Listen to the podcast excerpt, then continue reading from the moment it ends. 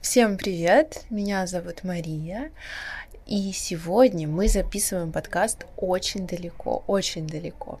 Мы доехали до Рио-де-Жанейро, и у нас в гостях Ольга. Ольга, привет! Привет, рада видеть вас в нашем Рио-де-Жанейро. Да, на самом деле первый раз мы записываем подкаст настолько далеко. Ольга работает в очень интересных направлениях, использует интересные методы. Расскажи, что ты делаешь. Я психолог, а, я семейный психолог. Подходов я использую несколько в своей работе. И вообще, чем бы психолог ни занимался, да, самое главное, чтобы у клиента было понимание, что ему помогают да, на этом пути терапия. И мне нравится то, что в моем арсенале много разных подходов. Я использую КПТ, когнитивно-поведенческую терапию, я использую техники из гипноза, техники из НЛП, а, системную семейную терапию, потому что, а, как мы знаем, любой запрос все равно возвращается в семью, да, да и мы потом да. уже работаем дальше. И личностные какие-то качества, да, мы тоже через вот эти вот семейные паттерны, мы их тоже прорабатываем.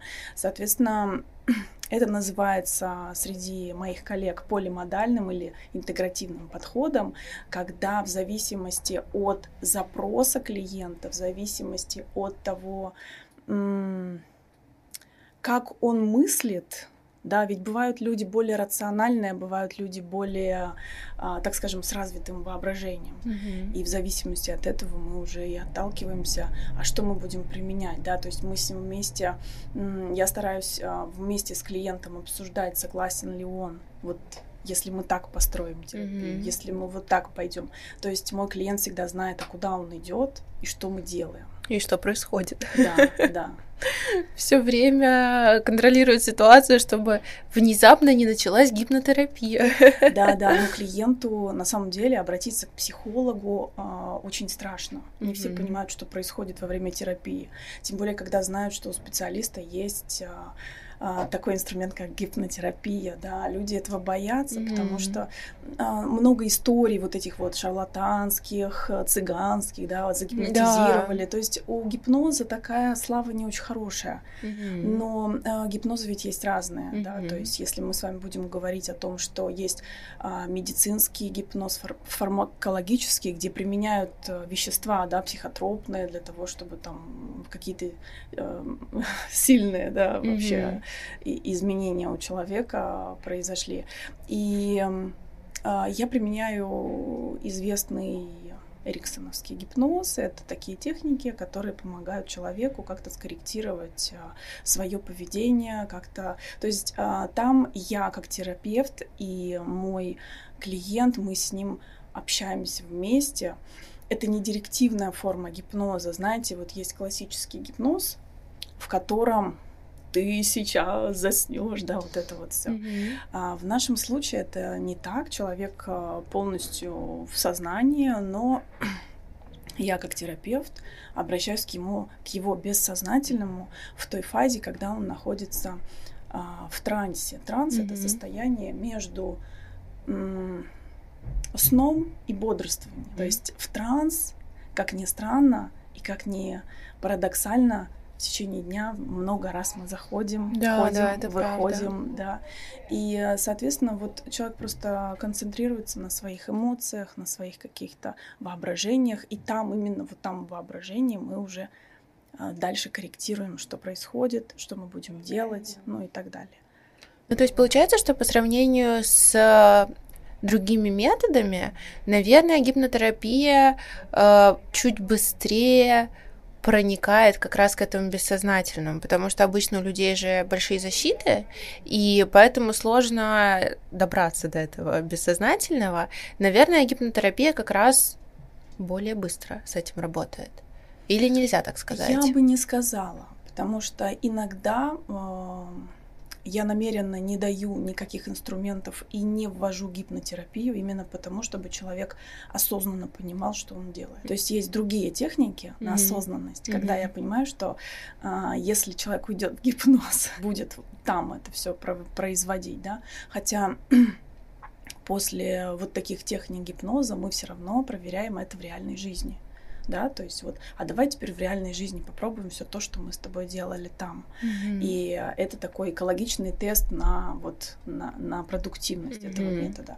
Но это не всегда показано, да, то есть сейчас я сталкиваюсь с таким э, недовзрослением людей, то есть mm-hmm. вот люди, э, может быть, более инфантильны, чем были раньше, да, и поэтому э, гипноз может показаться чем-то таким, что как будто волшебство такое, да, произошло, и я ничего не буду делать. А другие методы все-таки, вот когнитивно-поведенческая терапия мне нравится тем, что дается задание домашнее, да, всегда, и э, очень обширное домашнее задание, чтобы человек уже начинал осознавать, а что он делает, а что он думает, а что он чувствует, да, mm-hmm. и вот это вот тоже такой эффект дает хороший эффект взросления, когда человек уже понимает, что это его ответственность, и что ну, как бы никакие гипнозы, да, его не избавят от а, тех, а, не знаю, тех а, responsibilities, которые он должен делать.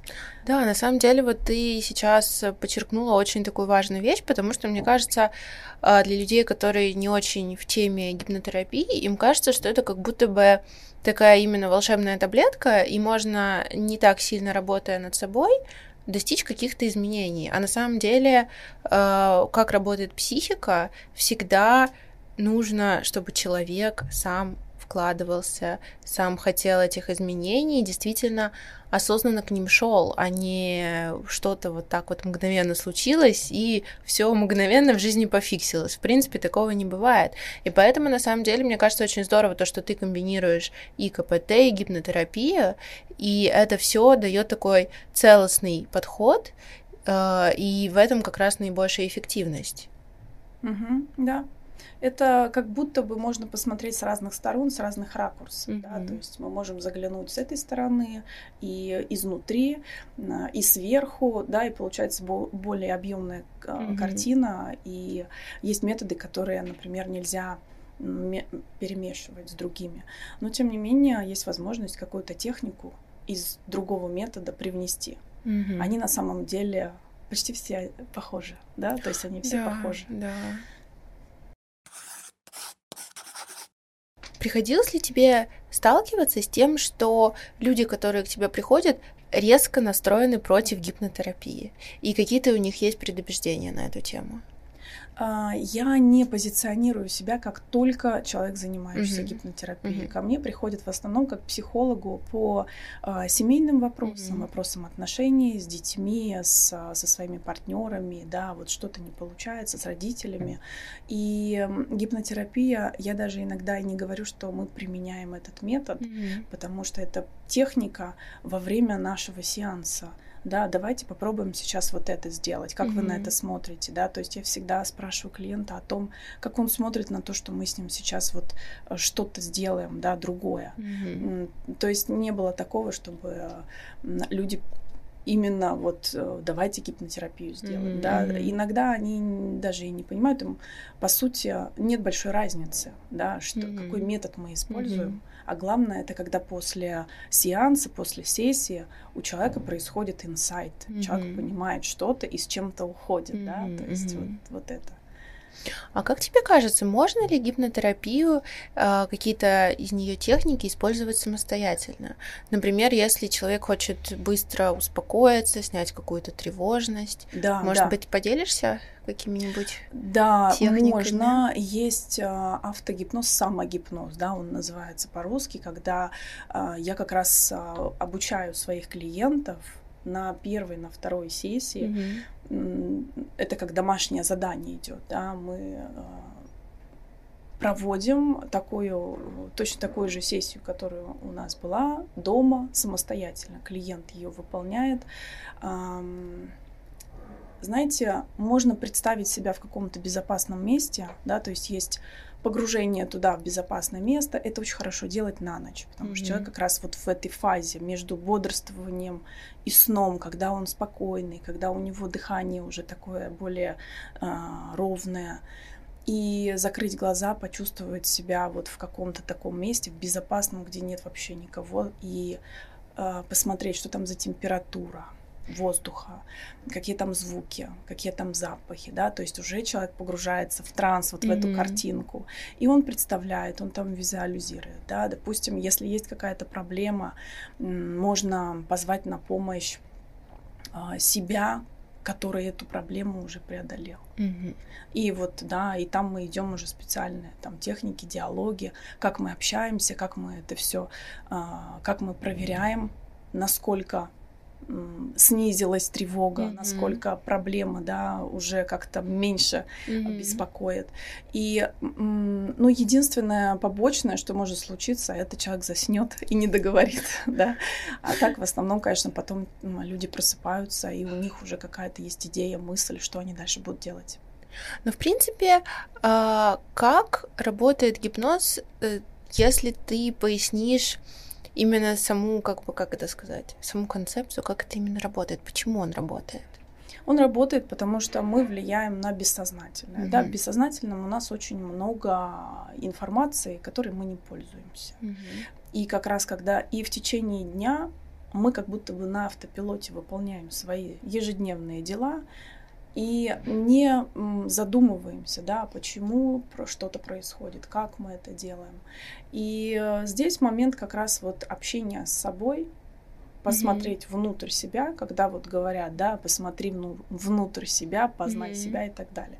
То есть э, мы общаемся с бессознательным, и мы там можем э, отсоединиться от какой-то эмоции. Да, mm-hmm. например, в детстве что-то произошло травматичное, mm-hmm.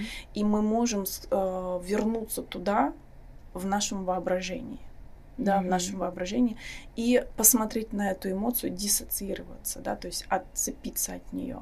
То есть она триггерит человека, которому там уже 40-50 лет, а это было 40 да, лет назад. Да. И э, когда человек вот туда зашел в гипнозе, посмотрел на эту ситуацию с другой стороны, когда он подумал, а как бы я сейчас поступил, да, то есть когда он да, дал ресурс вот тому ребенку, который был там, эмоция, она, как правило, снижается, либо mm-hmm. вообще больше ее не существует. Уже mm-hmm. нет эмоциональной связи с той ситуацией, которая была. Давай сейчас еще поговорим про НЛП, про второй подход из многих, а, в котором ты тоже работаешь. А, расскажи про НЛП, как оно работает, и почему оно эффективно. Потому что, мне кажется, знаешь, это второй такой подход тоже, который ну, много людей считают, что вот это вот манипуляции какие-то, что-то там внушают. Тоже много предубеждений на эту тему. Это манипуляция, нейролингвистическое программирование. программирование да? Да. Нейро — это нервная система, лингвистическая с помощью слов, mm-hmm. фраз, да, mm-hmm. каких-то вот триггерных. Это то, чем занимаются маркетологи, продажники, да, это, это манипулирование. Mm-hmm. Да, ты правильно сказала. И эм, это вообще техника, тех, НЛП это сбор техник такой сборник mm-hmm. техник. Это не научное направление. Это техники, которые вывели э, основатели как раз да, НЛП когда они наблюдали за работой других психотерапевтов и гипнотизера, как раз вот этого Милтона Эриксона, mm-hmm. да, других людей, и они выводили, что работает. Mm-hmm. Они смотрели, что работает, что mm-hmm. дает эффект, и как им лучше сделать что задевает человека, да, что цепляет человека. И э, это как сборник таких техник. Есть техника якорения, все мы о ней знаем, когда что-то там, какое-то слово якорит, и потом мы уже вспоминаем, да. И есть техники, когда что-то нужно забыть, да, и поменять картинку на другую. То есть вот, вот таким образом это направление было выведено. Но, насколько я знаю, да, очень много споров по этому поводу. Я не боюсь применять. Я иногда даю своим клиентам эти техники в качестве а, их роста, для mm-hmm. того, чтобы они росли и эффективно развивались, потому что м- вообще любой инструмент в руках а, на, человека профессионального, да, он может работать. Любой инструмент, даже если это научно обоснованное что-то э, в руках мошенника, он будет работать по-другому. Да. То есть вот здесь э, куда попадет, кому, кому mm-hmm. он попадет. Mm-hmm. А сейчас очень много курсов, да, НЛП, которые, в принципе, преподаются. Их можно просто книги почитать, можно курсы посмотреть. А, там ничего сложного нет.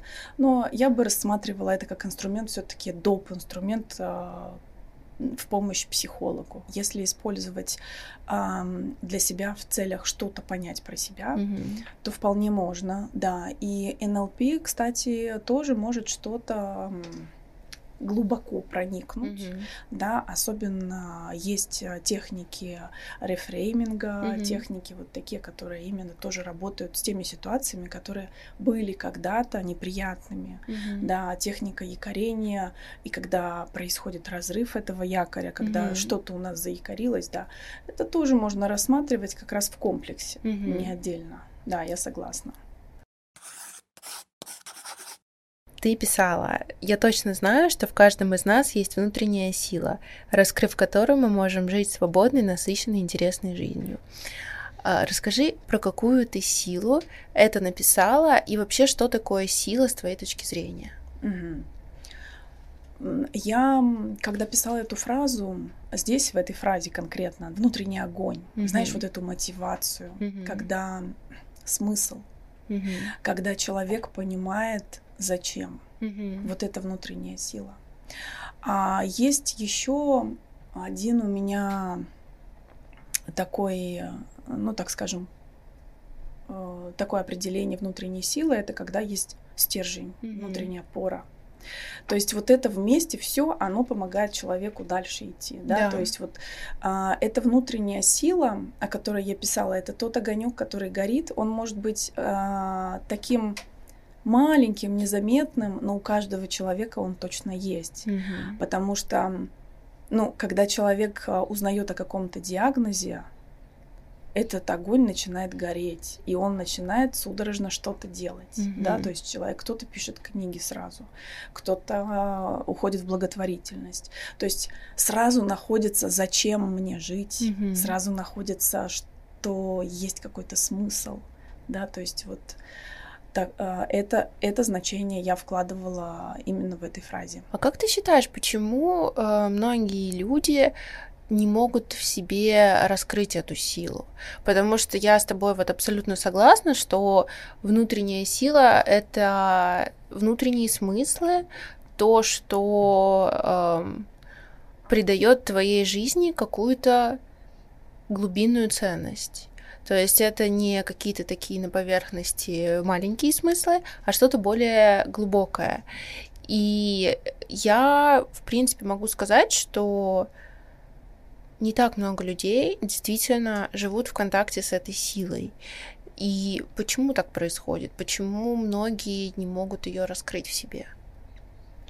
Ну, есть множество причин, а, начиная от того, что в детстве, да, опять же, идем туда, как всегда.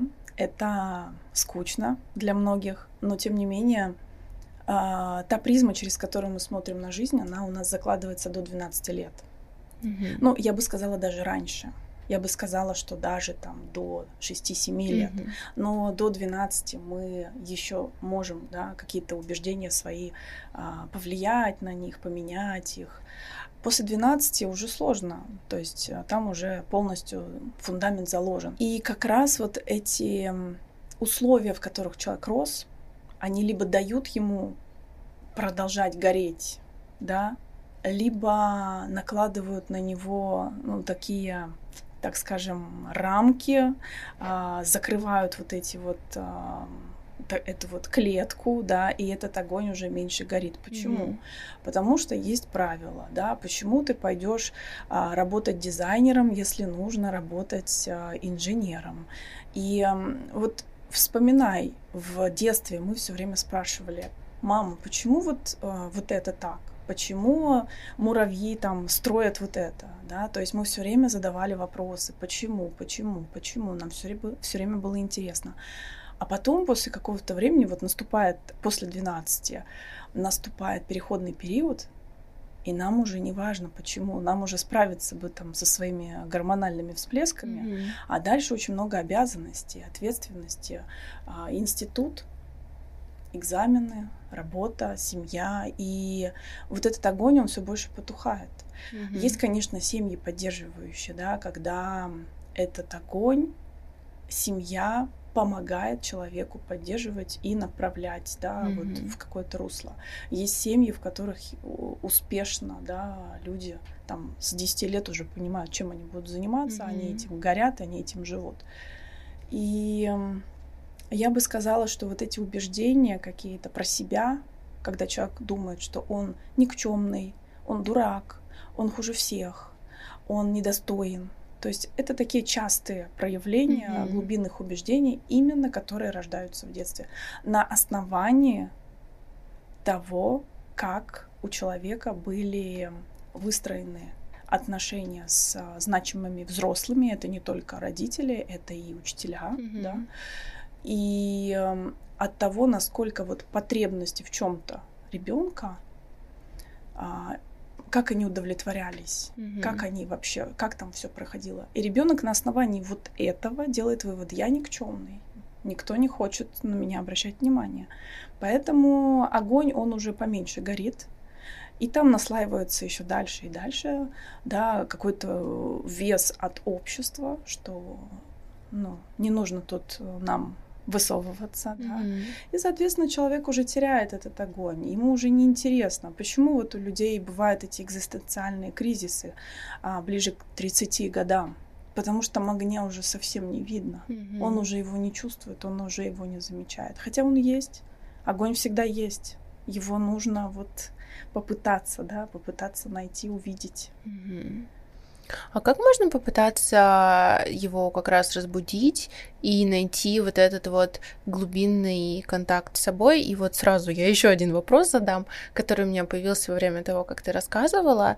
А, насколько я поняла тебя, вот этот внутренний огонь, он поддерживается, когда ты, в принципе, живешь в соответствии с какими-то именно своими ценностями, своими желаниями. И где лучше найти баланс вот между этим хочу и надо, потому что в любом случае у человека всегда будут какие-то обязанности, и как, в принципе, и э, условно там жить в семье, что-то делать, что от тебя хотят, э, но в то же время и заниматься своей жизнью и исполнять свои какие-то истинные желания. Огонь, да, как, как его вообще искать, как mm-hmm. его увидеть.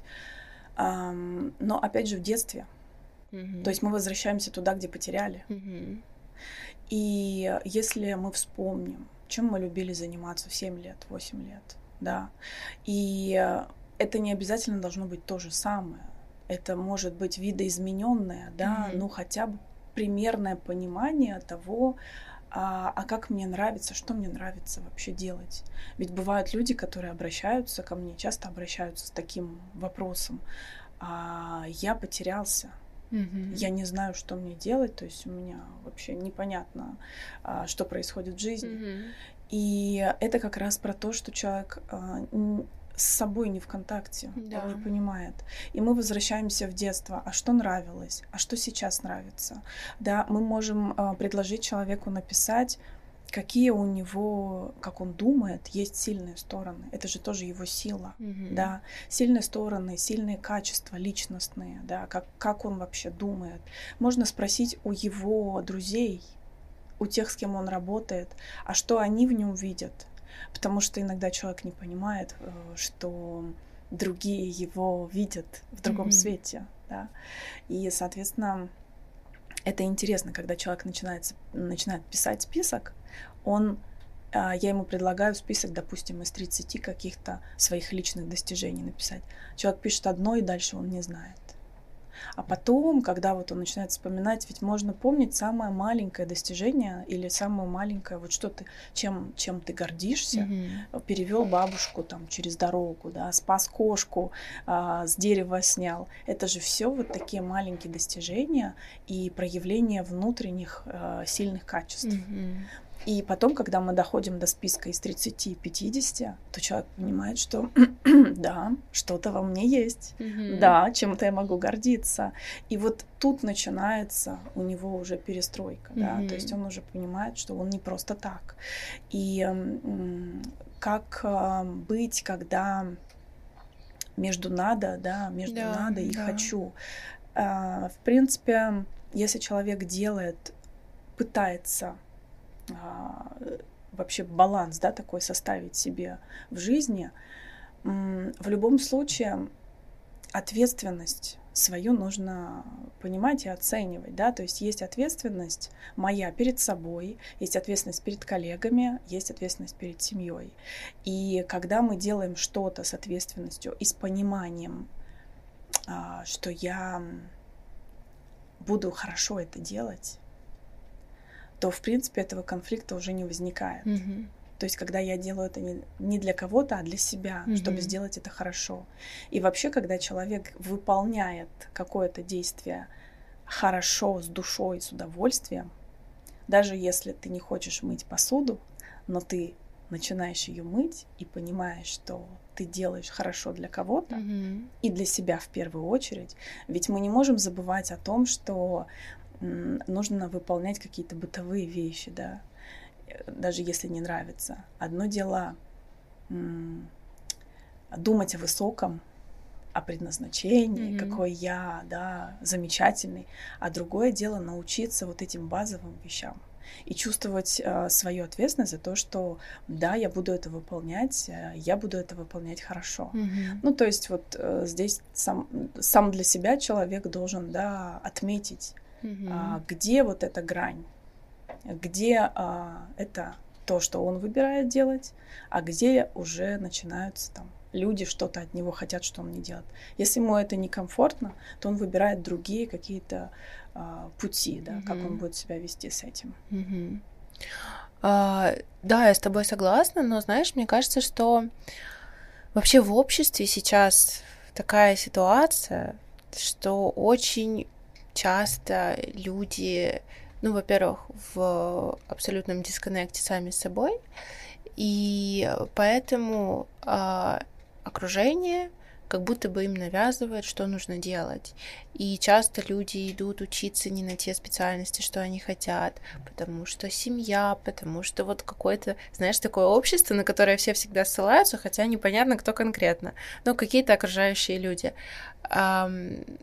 И люди действительно, вот э, ты упоминала, что годам к 30 этого внутреннего огня становится мало, и действительно, как будто бы с течением жизни люди понимают, что они живут не свою жизнь, потому что вот работа у меня, потому что мне так жена сказала сюда идти, Мгм. э, и вот как бы все какие-то важные системообразующие части жизни, как будто бы это не твое, не то, что истинное, не то, что я так делаю, потому что мне так нравится, потому что я кайфую от этого, а, не потому что это мое любимое дело, а просто потому что вот это как-то навязанная структура. Вот, часто так бывает. Как думаешь, что можно делать э, с этой ситуацией, какие первые шаги, чтобы как раз обретать свою, мне хочется сказать истинную жизнь, это прям, конечно, пафосно звучит, но да, Мгм. вот так хочется сказать. Для начала человек должен ам, определить для себя свою систему ценностей. Мгм. Потому что что ценно для меня, может быть неважным для другого. Мгм. И когда у человека есть вот эти приоритеты, то он уже точно будет понимать, что если что-то, что навязывает ему общество, не соответствует его ценовой категории, Мгм. да, ценностной категории, то он, соответственно, уже будет делать а, какие-то выводы да, из этого. Это самое главное, потому что ценности — это ориентир человека, куда ему Мгм. идти. Мгм. И а, также а, слушать свое тело. Здесь я рекомендую своим клиентам а, учиться узнавать свои эмоции. Вот на первый прием приходят, как вы себя чувствуете, а что вы сейчас чувствуете? Человек говорит, ну я думаю. Нет, не думаю, да, а чувствую. Что вы, что вы чувствуете? А, ну мне кажется, то есть люди не понимают, что они чувствуют. Они не понимают, какие эмоции они сейчас испытывают. И вот это важно. А, Этому мы можем научиться, когда мы прислушиваемся да, к своему телу, что я чувствую. И тогда чувствительный к себе человек, он замечает, когда он делает что-то, что идет в разрез с этими вот его, да, какими-то а, постулатами жизненными, mm-hmm. так скажем, с его истиной. Mm-hmm. И, соответственно, люди, которые нарушают, это тоже сейчас модно говорить, да, нарушают границы, и mm-hmm. человек сразу на уровне чувства это понимает да. что что-то случилось, и мне некомфортно. Угу. Человек, который не в коннекте с собой, он не понимает.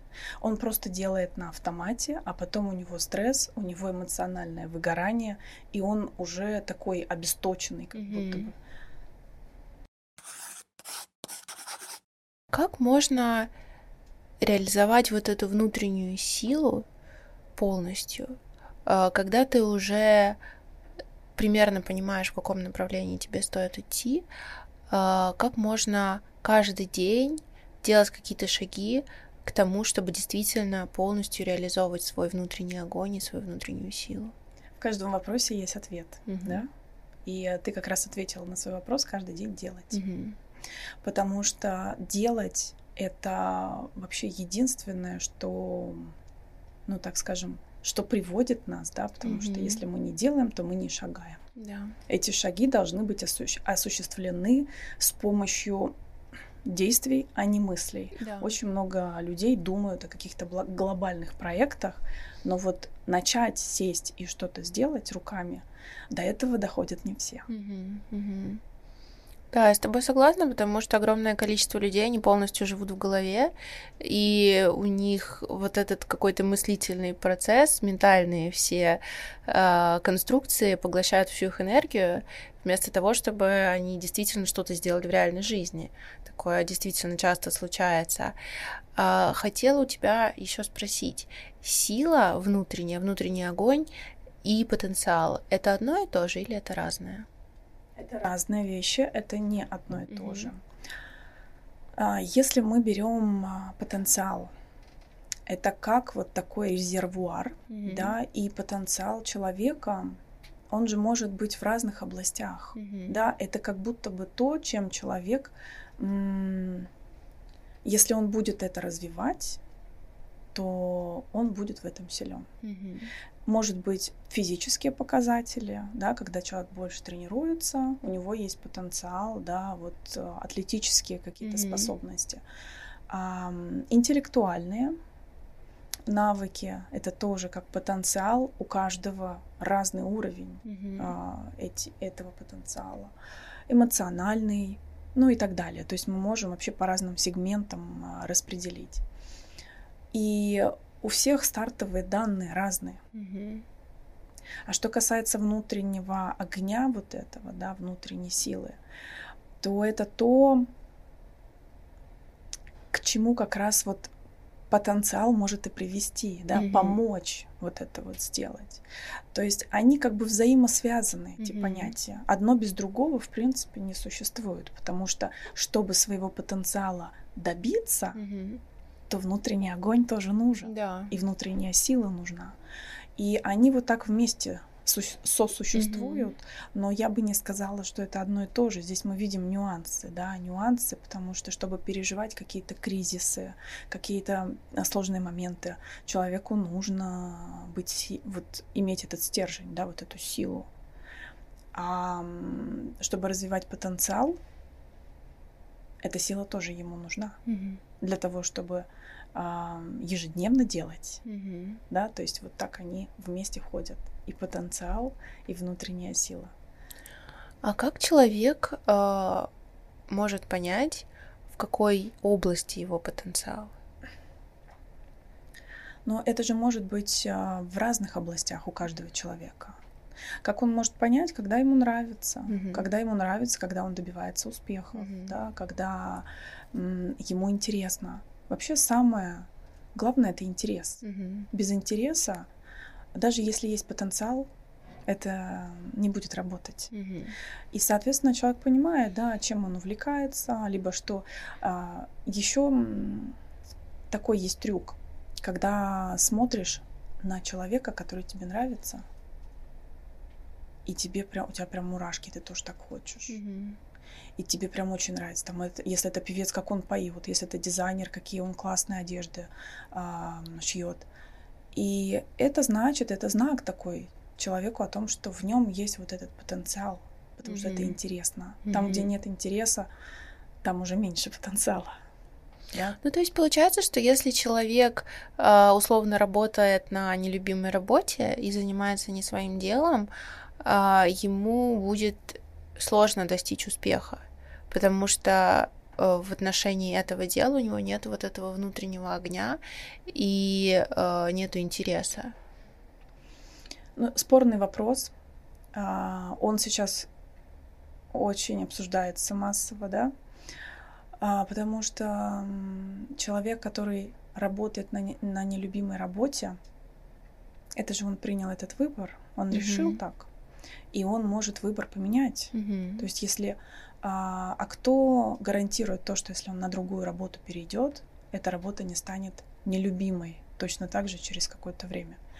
Здесь а, я бы дала такой совет делать эту работу хорошо, mm-hmm. с душой, постараться вкладываться в эту работу, и тогда происходят вот чудеса. Работа вдруг становится любимой, mm-hmm. либо человека повышают, либо ему дают то, что он любит, да, потому что когда мы относимся к этому как а, к нелюбимому и вынужденному, mm-hmm.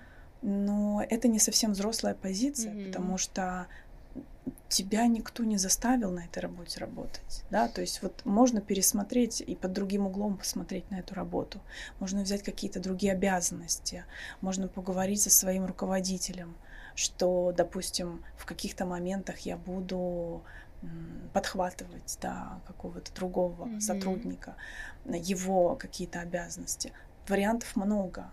А самый удобный вариант это сидеть и говорить о том, что работа нелюбимая и зарплату не платят, и вообще все кругом козлы. Ну да, да.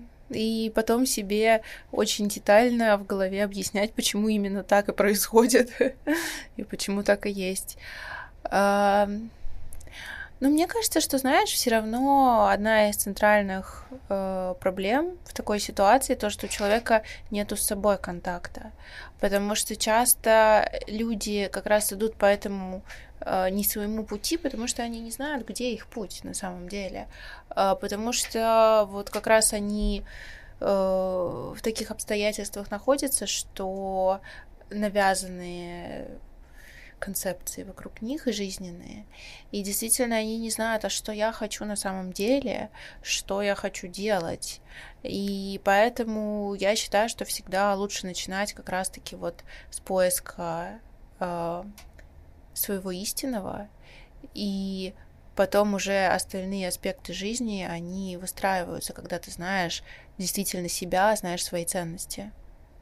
Да, совершенно согласна. Когда человек начинает чувствовать себя, а, мы забываем о том, что человек очень сильный, любой, mm-hmm. да, даже тот, кто говорит, что он совершенно никчемный человек, он очень сильный.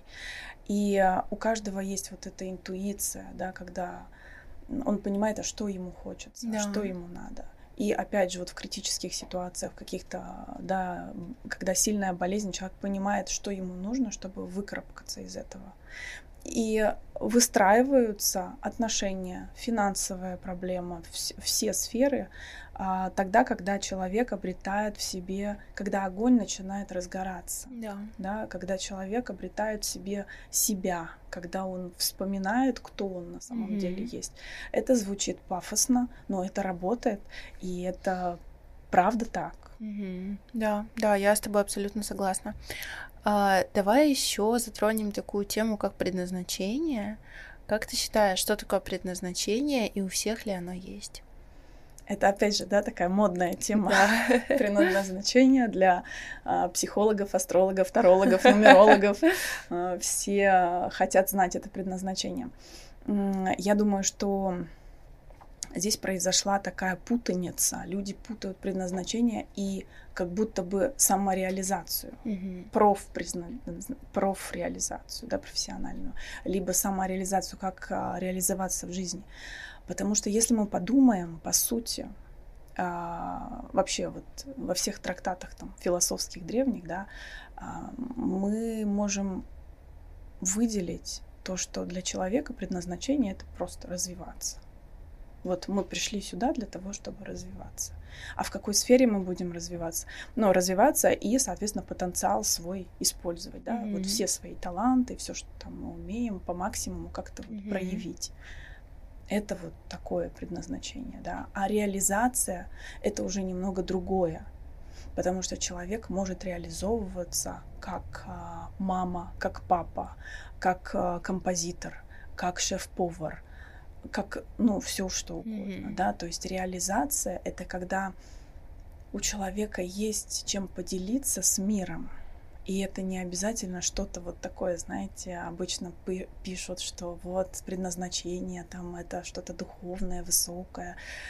Да, есть такие люди, но они, такие люди рождаются раз там в тысячи лет, да, и мы не знаем на самом деле ли они были такие люди. И э, если мы говорим про ежедневную какую-то самореализацию, то это реализовывать свой потенциал и давать пользу ежедневно вообще, да, своим окружающим, человечеству, людям. Это не про что-то высокое, это про то, что каждый день давать частичку себя другим. То есть вот я это вижу так, и я к этому тоже не сразу пришла. Я тоже искала дол- долго свое предназначение, а теперь я понимаю, что я реализую себя каждый день. Через меня проходит много историй, через меня происход- проходит много м- таких, а, да, бывает не очень радостных моментов, но тем не менее потом люди уходят от меня уже с частичкой меня, то есть какую-то а, информацию, может быть, я им дала, да, либо что-то я им помогла осознать. И вот это меня очень радует, и мне очень радостно от того, что я это делаю каждый день. Также я это делаю, реализуюсь в семье. Да, то есть я, я взаимодействую со своими родными и тоже даю им частичку себя иногда не очень а, радостную, но тем не менее, да, то есть это разные, это разные состояния. Человек, который реализованный, он не всегда ходит с улыбкой до ушей, там, и счастливый, да. А человек использует вообще вот весь спектр эмоций, и это хорошо. Это значит, что человек живой, mm-hmm. да, то есть, э, как мы говорим, счастливый человек это не тот, кто всегда улыбается, mm-hmm. да, это тот, кто способен испытывать все эти эмоции, разный спектр эмоций, и при этом э, продолжать делать свое дело, радоваться. Я считаю, что на самом деле э, человек может быть действительно счастлив, когда он нашел свое предназначение и когда он его реализует. То есть, э, ну, я не считаю это, знаешь, такой конечной истиной, но для меня это так. Для меня это так работает, что, в принципе, предназначение, с одной стороны, да, это что-то глобальное, но с другой стороны, это очень такая м- вещь, которая объективно может сделать нашу жизнь намного более счастливой. И нужно действительно приходить к тому, чтобы осознавать свое предназначение, э, осознавать свое предназначение э, в каких-то, знаешь, вот как раз ежедневных, вроде не таких глобальных вещах. Вот.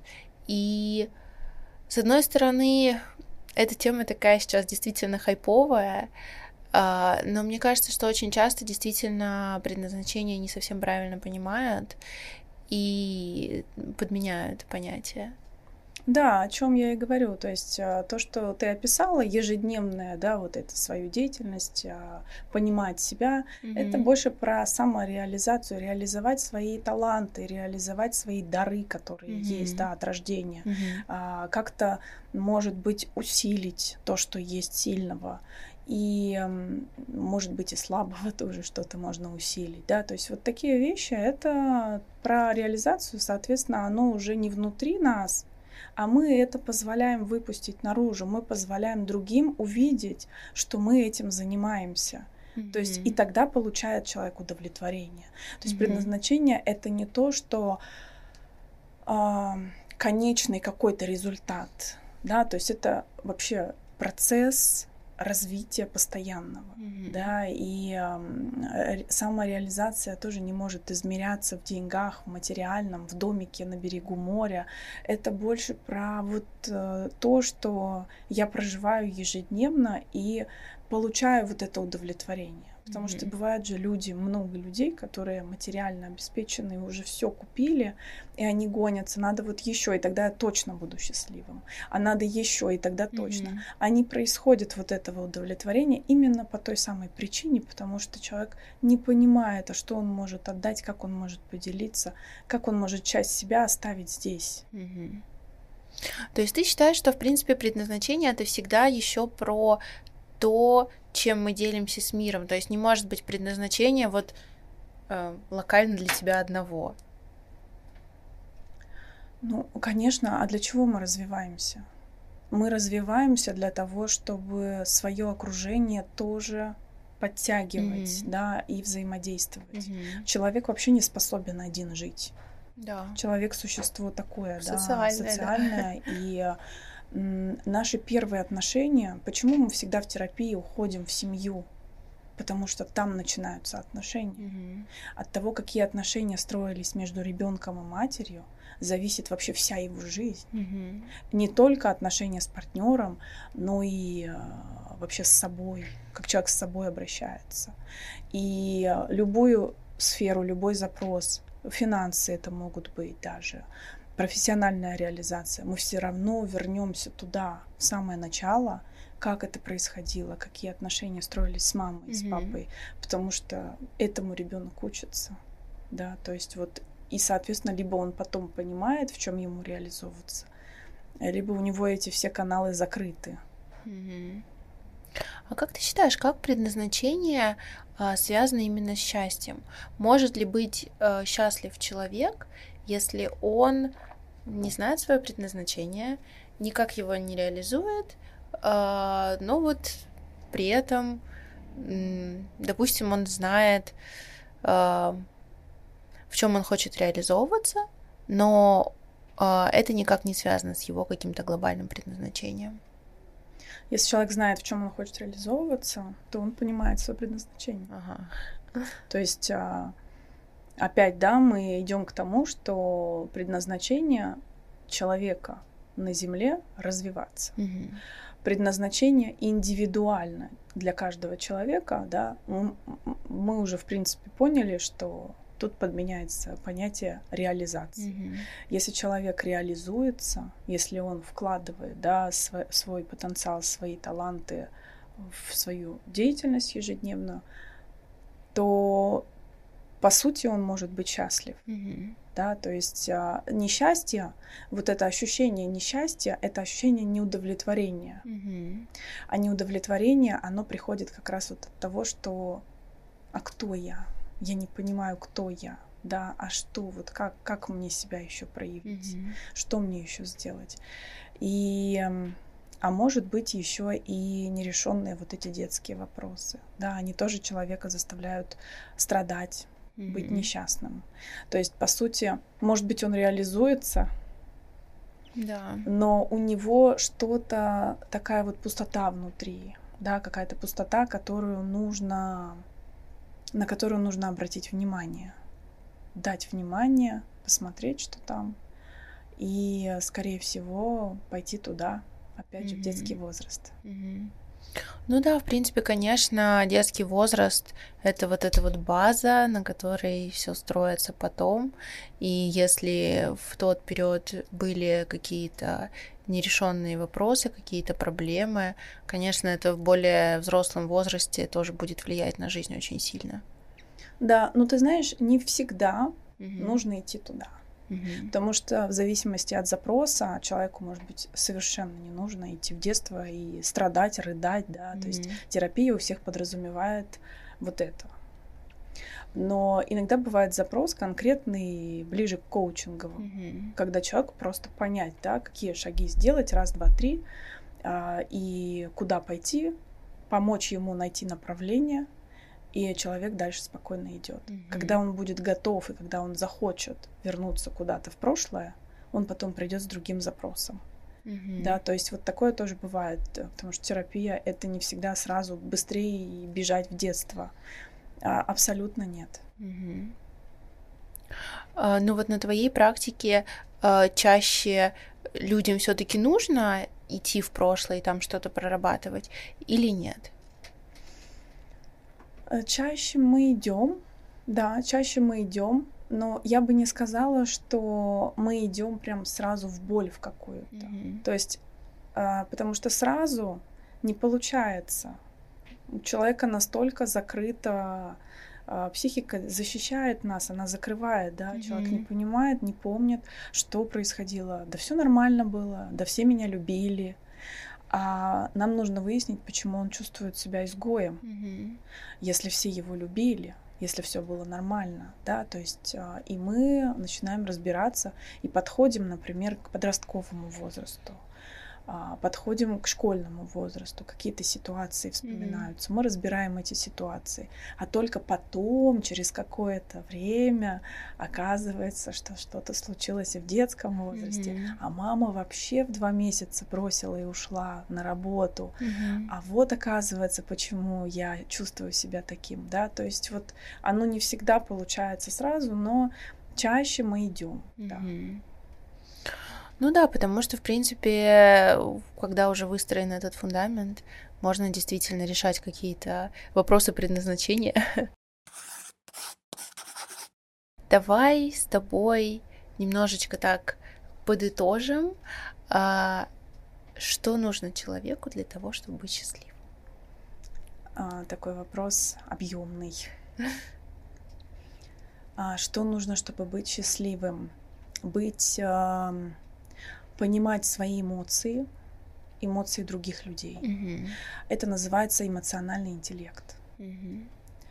И этому можно научиться, работая с психологом, читая книги, наверное, тоже можно, если задаться такой целью, практиковаться.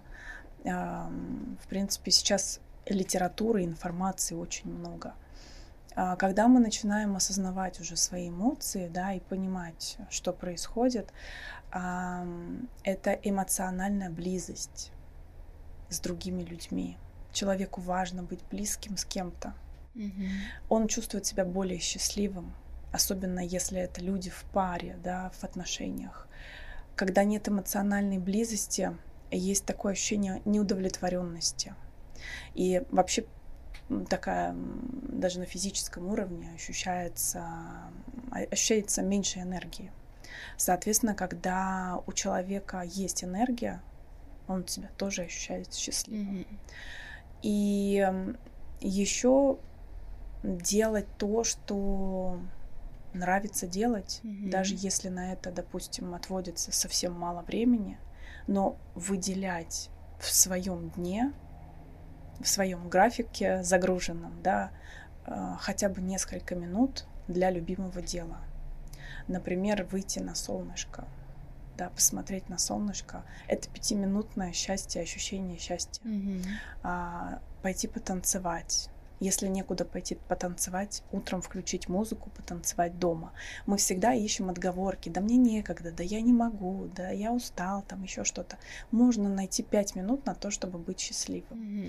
Но это нужно намеренно, осознанно вставить в календарь если мы не поставим это дело, да, такое пятиминутное счастье mm-hmm. в календарь, то мы его просто пропустим. Mm-hmm. И еще ощущение, наверное, нужности, это тоже дает человеку щ- щ- эм, такое чувство счастья, mm-hmm. а, нужности коллегам, друзьям, родным, да, то есть вот э, тоже сделать что-то для кого-то, человек тоже получает от этого дозу а, эндорфинов, да, mm-hmm. и он тоже ощущает, потому что когда человеку важно, чтобы он принадлежал к чему-то, кому-то, да, да, да, и, соответственно, это тоже такое вот еще одна в копилочку. Вообще, чтобы быть, э, чувствовать себя счастливым, мы можем много чего делать каждый день, но можно начать вот с этих простых, да, шагов, и если вы еще занимаетесь делом любимым, ну то это вообще такое счастье, потому что это самое приятное, когда ты занимаешься тем, что любишь, И по сути ты не работаешь, да. Mm-hmm. По сути ты вот в этом всегда находишься. Да, да, я с тобой абсолютно согласна. Видишь, мы сейчас вот в конце прям так кратко и емко ты формулу счастья, можно сказать, сказала. Спасибо большое, что ты встретилась. А, я была очень рада с тобой пообщаться. Спасибо, я тоже очень рада. Эти инициативы я ценю, потому что все больше людей узнают о разных методах да, психотерапии. Люди слушают внимательно да, какие-то вещи и получают свои инсайты. Да. Это да. важно. Да, и в принципе, ты знаешь, сейчас э, психология так популяризируется, и я считаю, что это прекрасно. И я рада своим проектам тоже тоже делать шаги в этом направлении. Очень круто, я поддерживаю проект, да, мне очень нравятся такие начинания, потому что есть люди, которые еще, допустим, еще на, на старте mm-hmm. этого пути. Им будет интересно, им да. будет интересно что-то новое узнать. Да, да, допустим, люди э, еще не ходят к психологу, а послушать подкаст с психологом с утра, почему бы и нет? Да, абсолютно согласна. Спасибо тебе. Спасибо за приглашение. Надеюсь, э, до новых встреч. Да.